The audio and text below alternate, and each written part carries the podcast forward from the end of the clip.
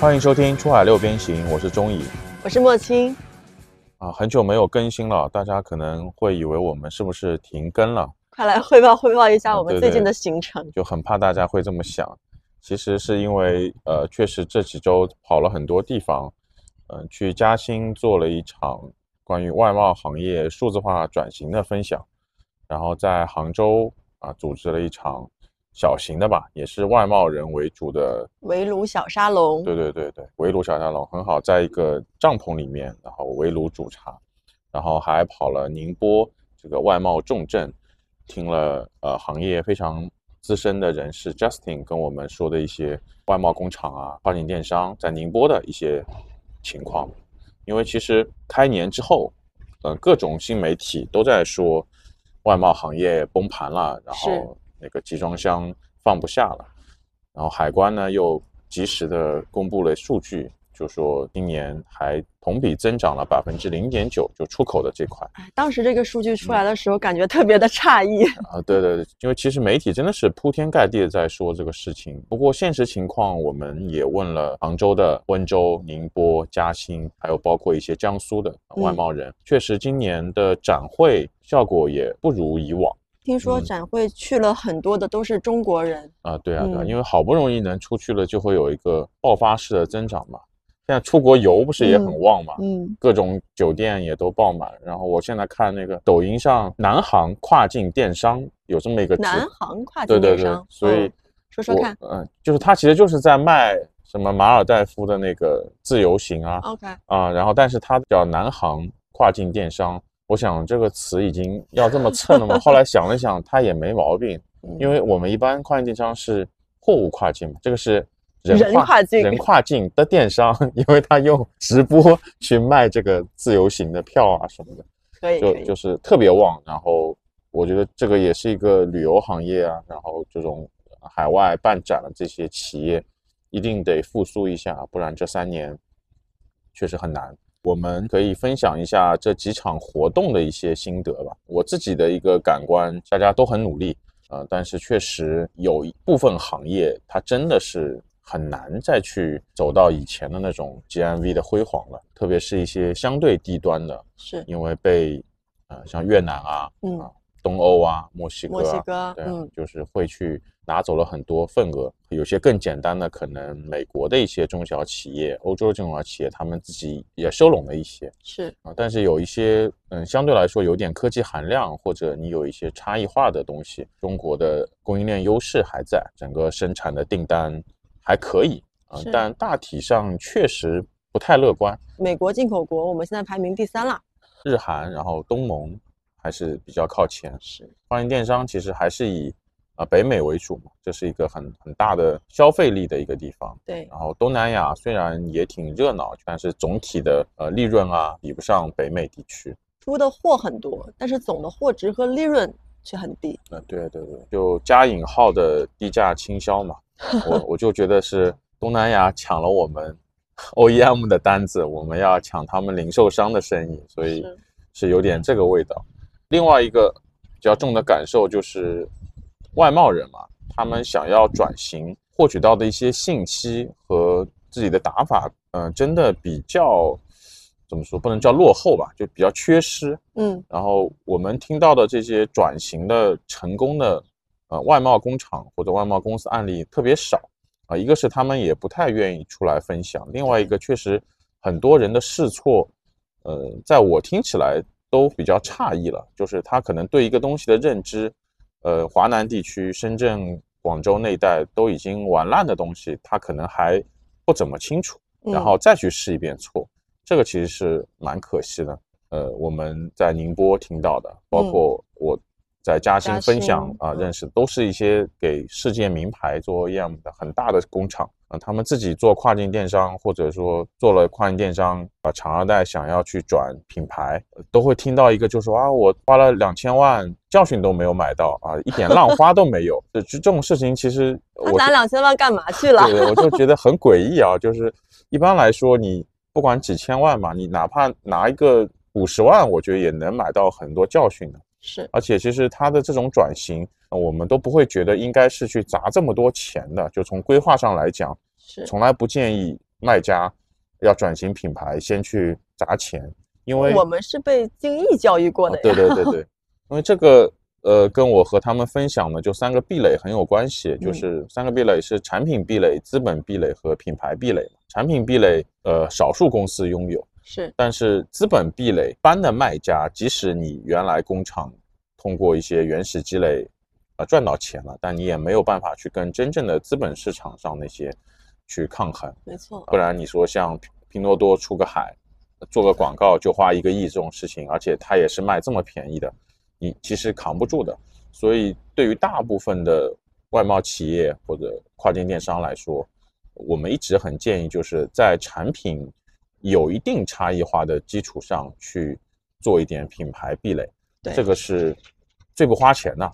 但这个认知的差异就是在呃，我们听到很多的外贸人，他觉得听到品牌，就是花钱，对对，吧？就是嗯，品牌等于打广告，而且打的广告会比在呃平台里面更多。还有另外一个让他们觉得无法接受的东西，就是我这个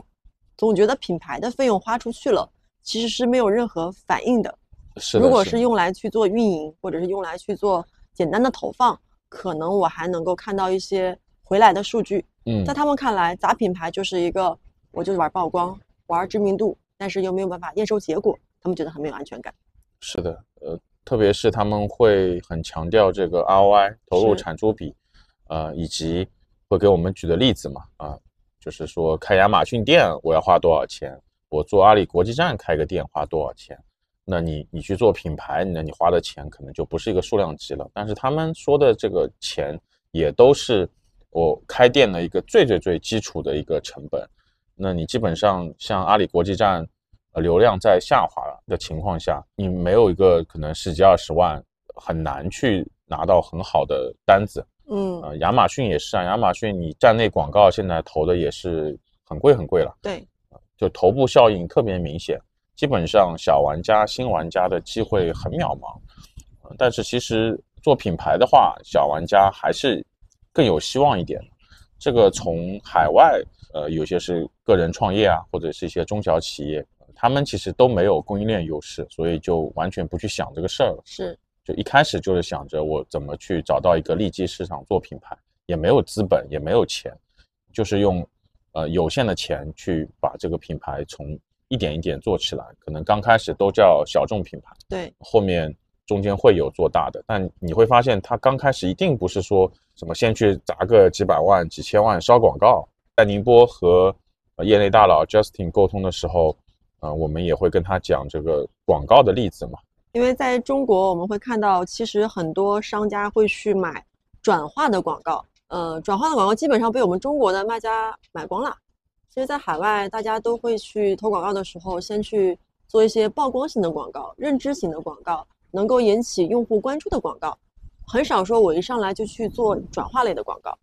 Justin 也给我们举了一个特别生动的例子，他就说，好比是参加线下展会，嗯，有一些展会叫做呃新品新品啊，新品推荐会，那可能像一些科技公司或者是呃各种行业的公司吧，我有一些比较前沿的产品，哪怕是个 demo, 啊，嗯但是我会去展示一下，去增加我的品牌力，让你知道可能我在这个类目我特别专业啊，然后后面才可能会去量产。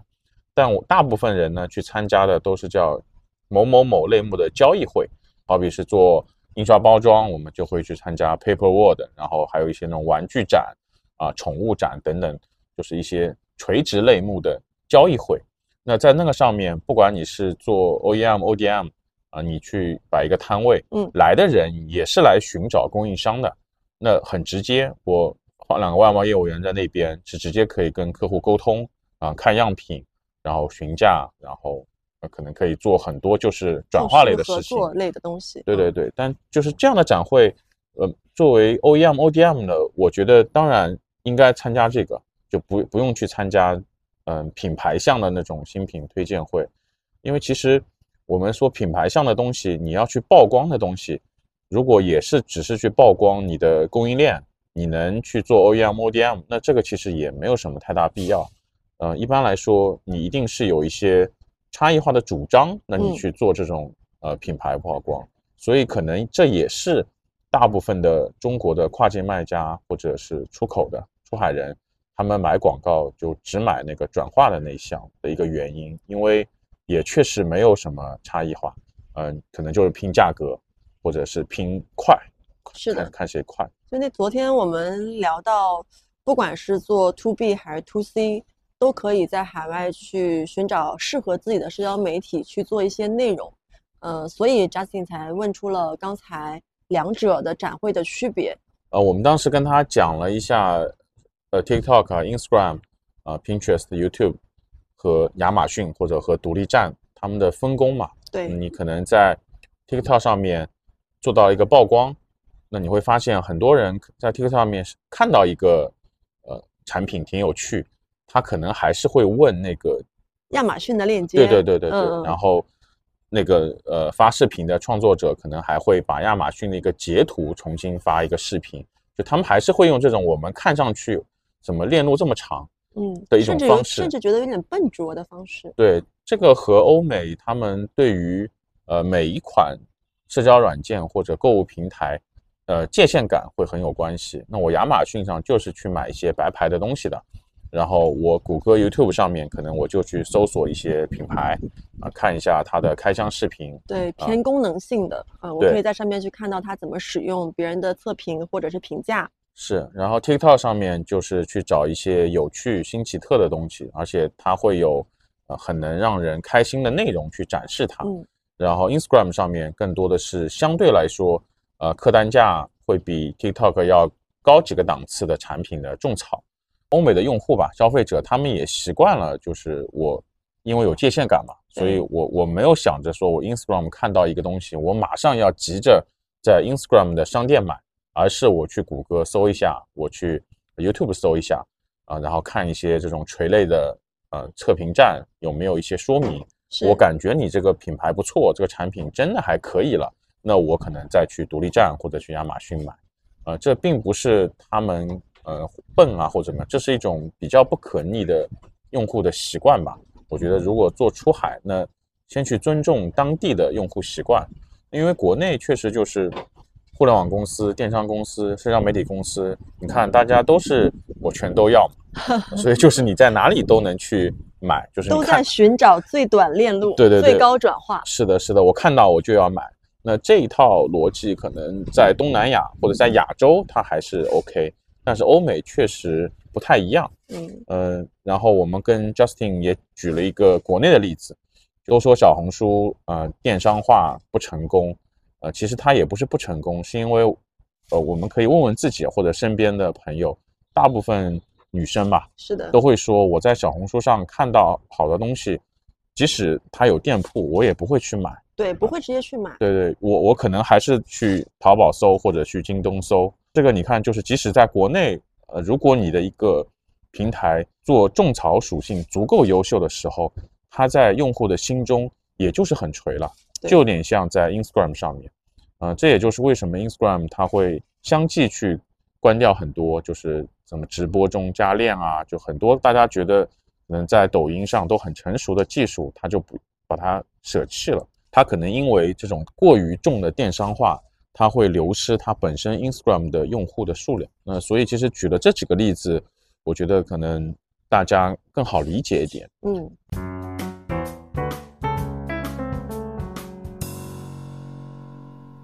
是的，啊、我们经常就说是圈内人，圈内人，但是都会问一下是哪个什圈么圈？对对对，那其实在我呃我我在我看来，就是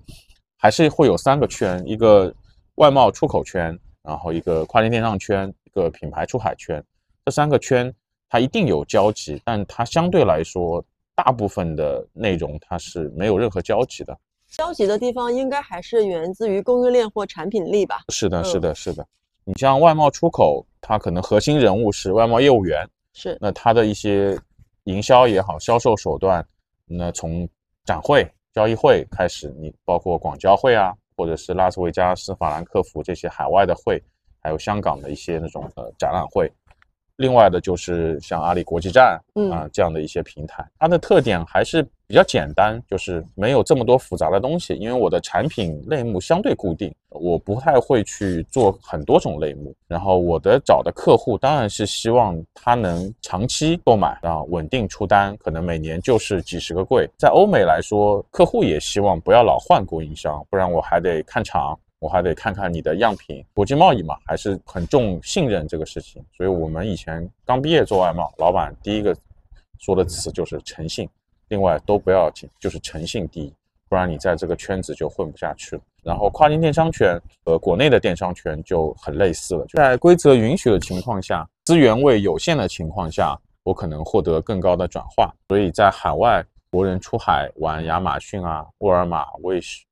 这些都玩得很溜，因为我其实运营人就是去研究规则嘛，就是大量的货找人的能力。对对对，嗯而且海外这些平台的规则又没有国内电商这么卷，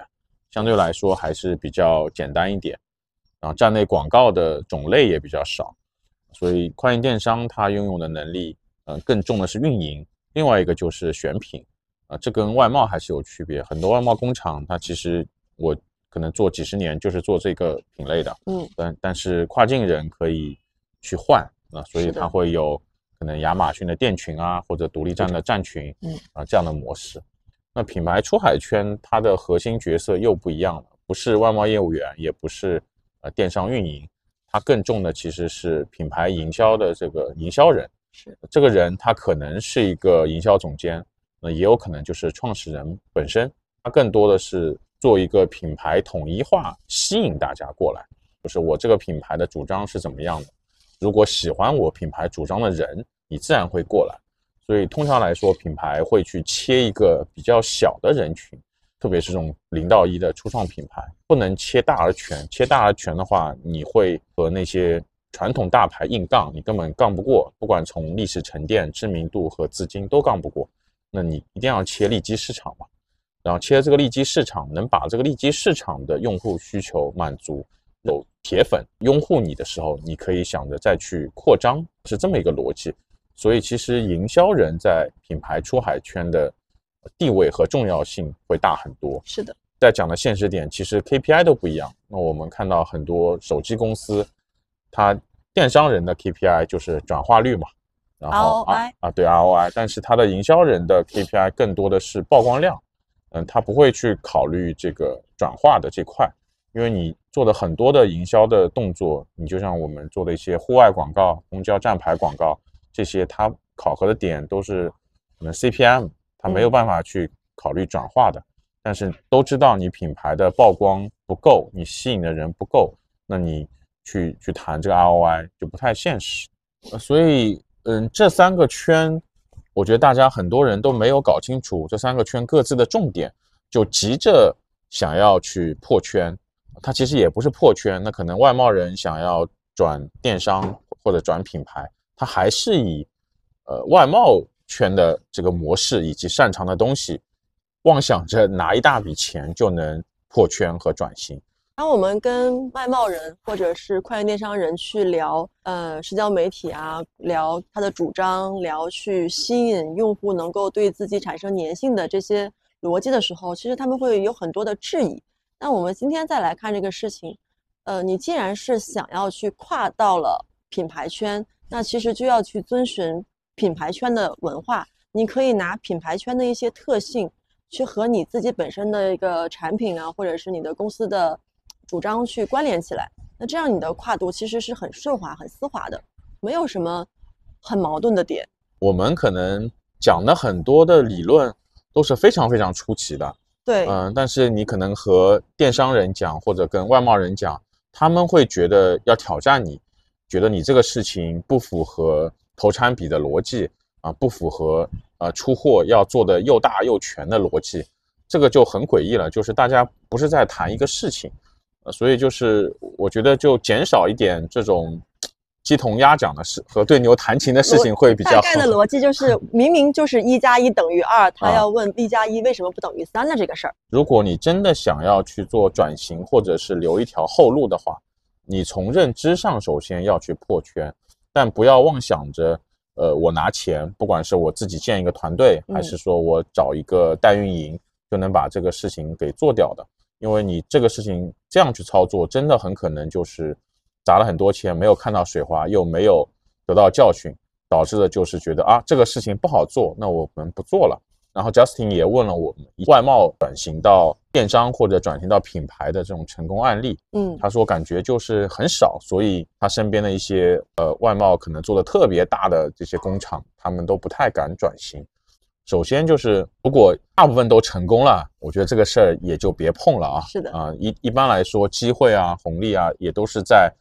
成功的人相对比较少的时候，这个海比较蓝嘛。对，嗯，我相信外贸人也懂这个道理。他自己做 OEM，你二十年前和现在一定是越来越难。原来跟时代在变化，对，原来跟中国人竞争，现在还要跟越南人竞争。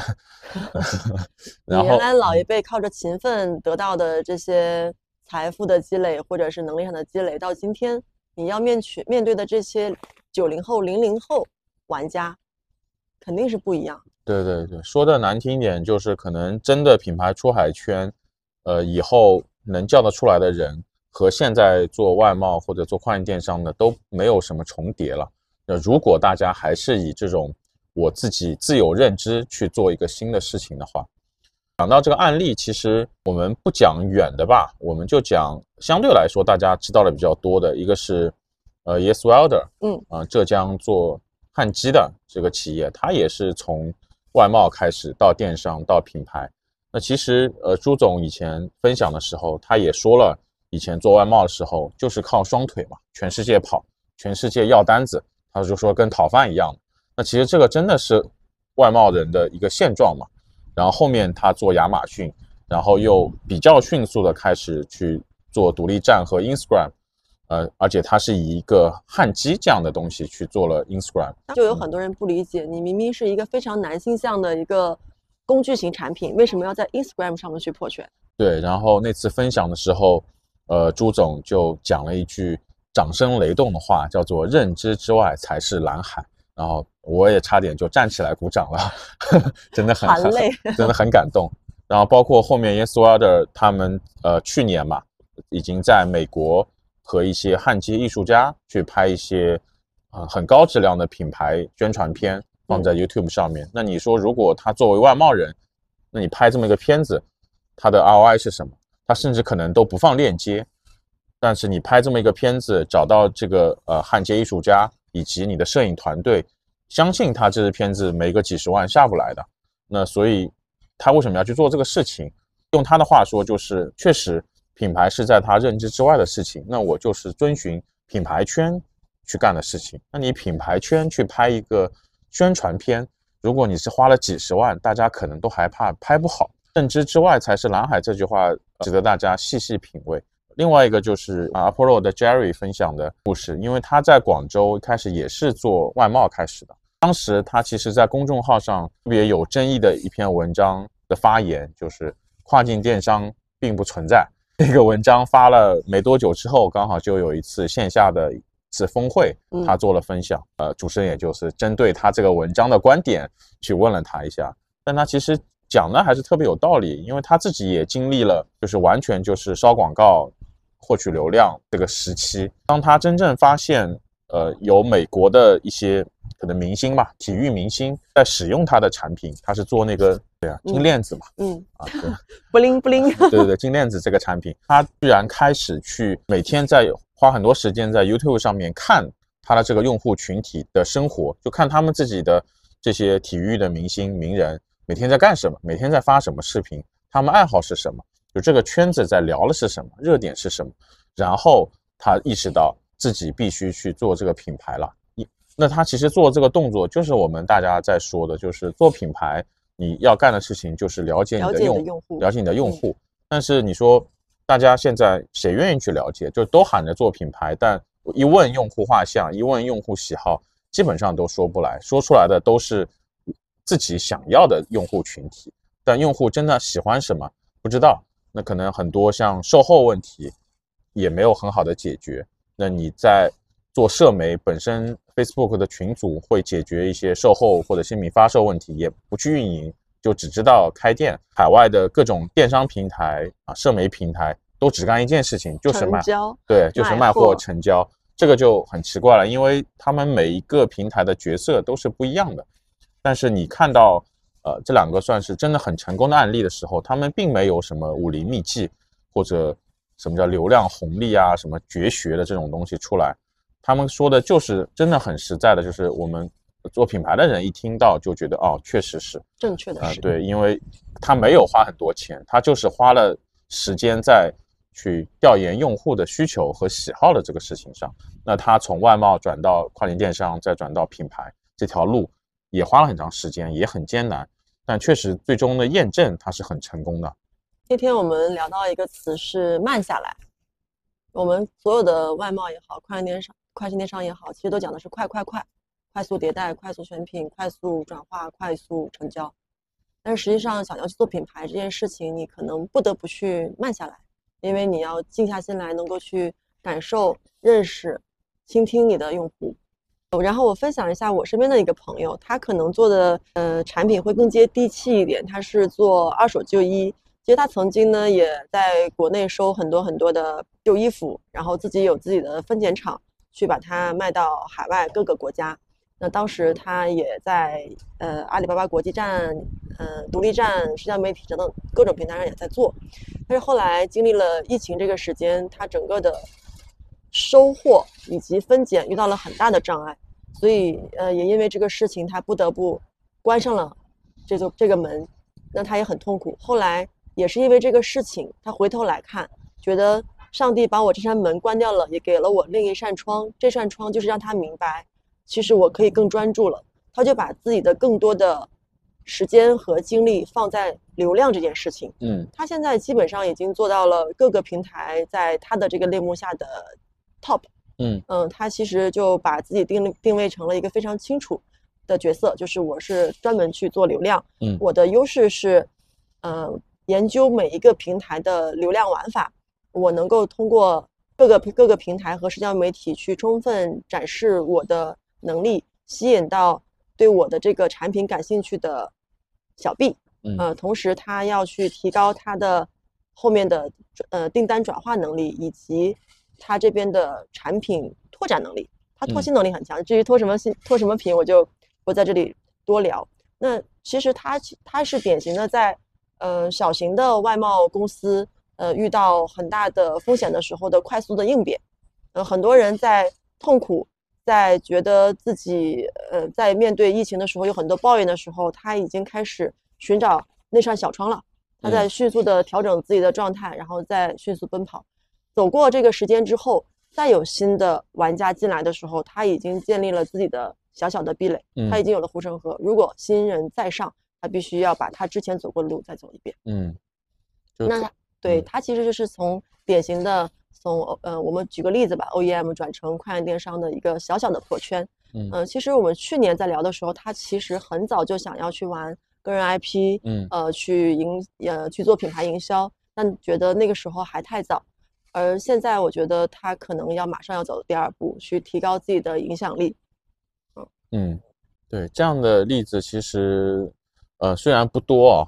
但是我觉得特别能振奋人嘛，因为。他可能做的很多事情，也就是看准了一个方向，快速学习，然后去拥抱这个新的这块领域的一些知识也好，一些玩法也好。呃，我觉得不管是做电商、做品牌，深耕这个事情是最最必要的，特别是你的你的产品力和对这个行业的了解程度，不用想着会一夜暴富吧。然后我刚才忘记提的那个东南亚的那个品牌，嗯，就是山夫做的那个内衣品牌，它也是深耕了多年的东南亚的代运营，然后自己去做了一个价格媲美当地品牌还贵一点的这样一个内衣品牌。他提到的更多的也就是他他花了很多时间去了解了用户的喜好、用户的痛点。这个其实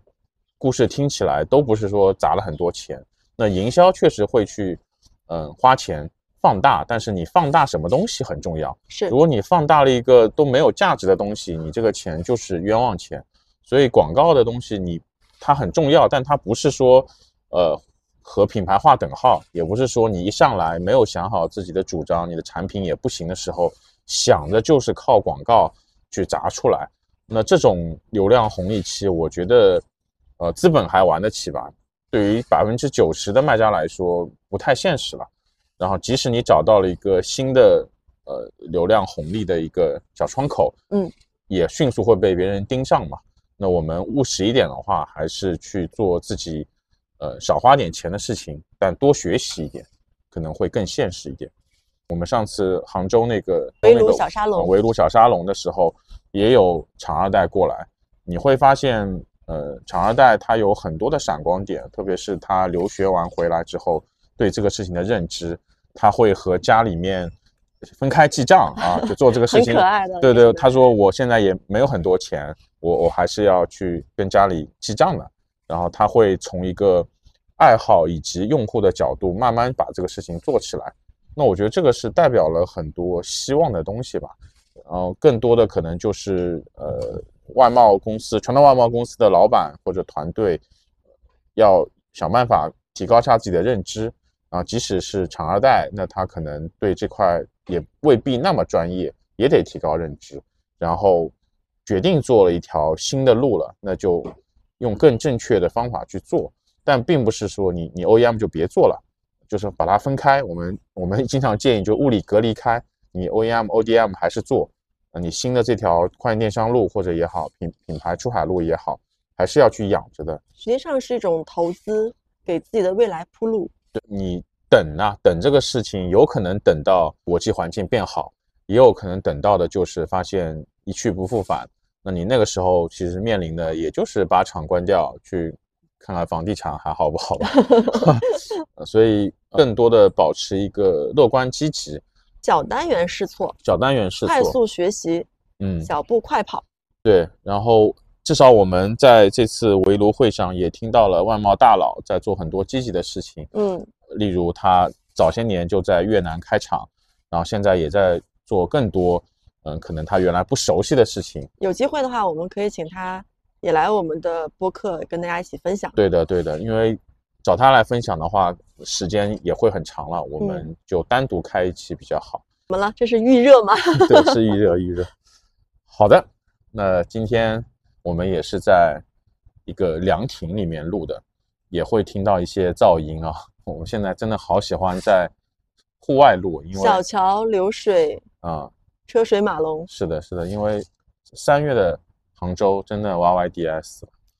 欢迎大家来到杭州，有机会有的话，我们可以在杭州面基。对对对，线下听友见面会。好，今天的出海六边形就先到这里，感谢大家的收听，拜拜。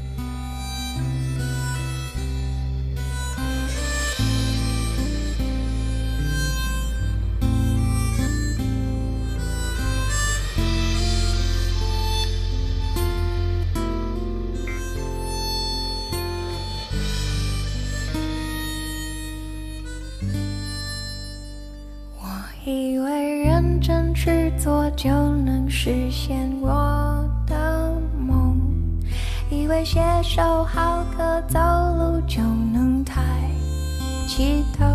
以为骑摩托车旅行就能变英雄。现在的我失去了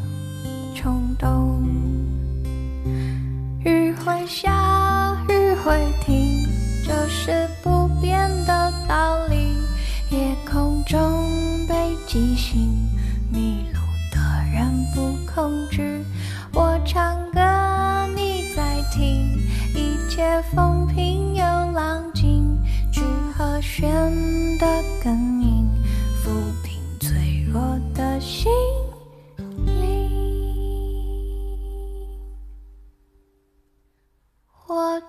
想牵着你。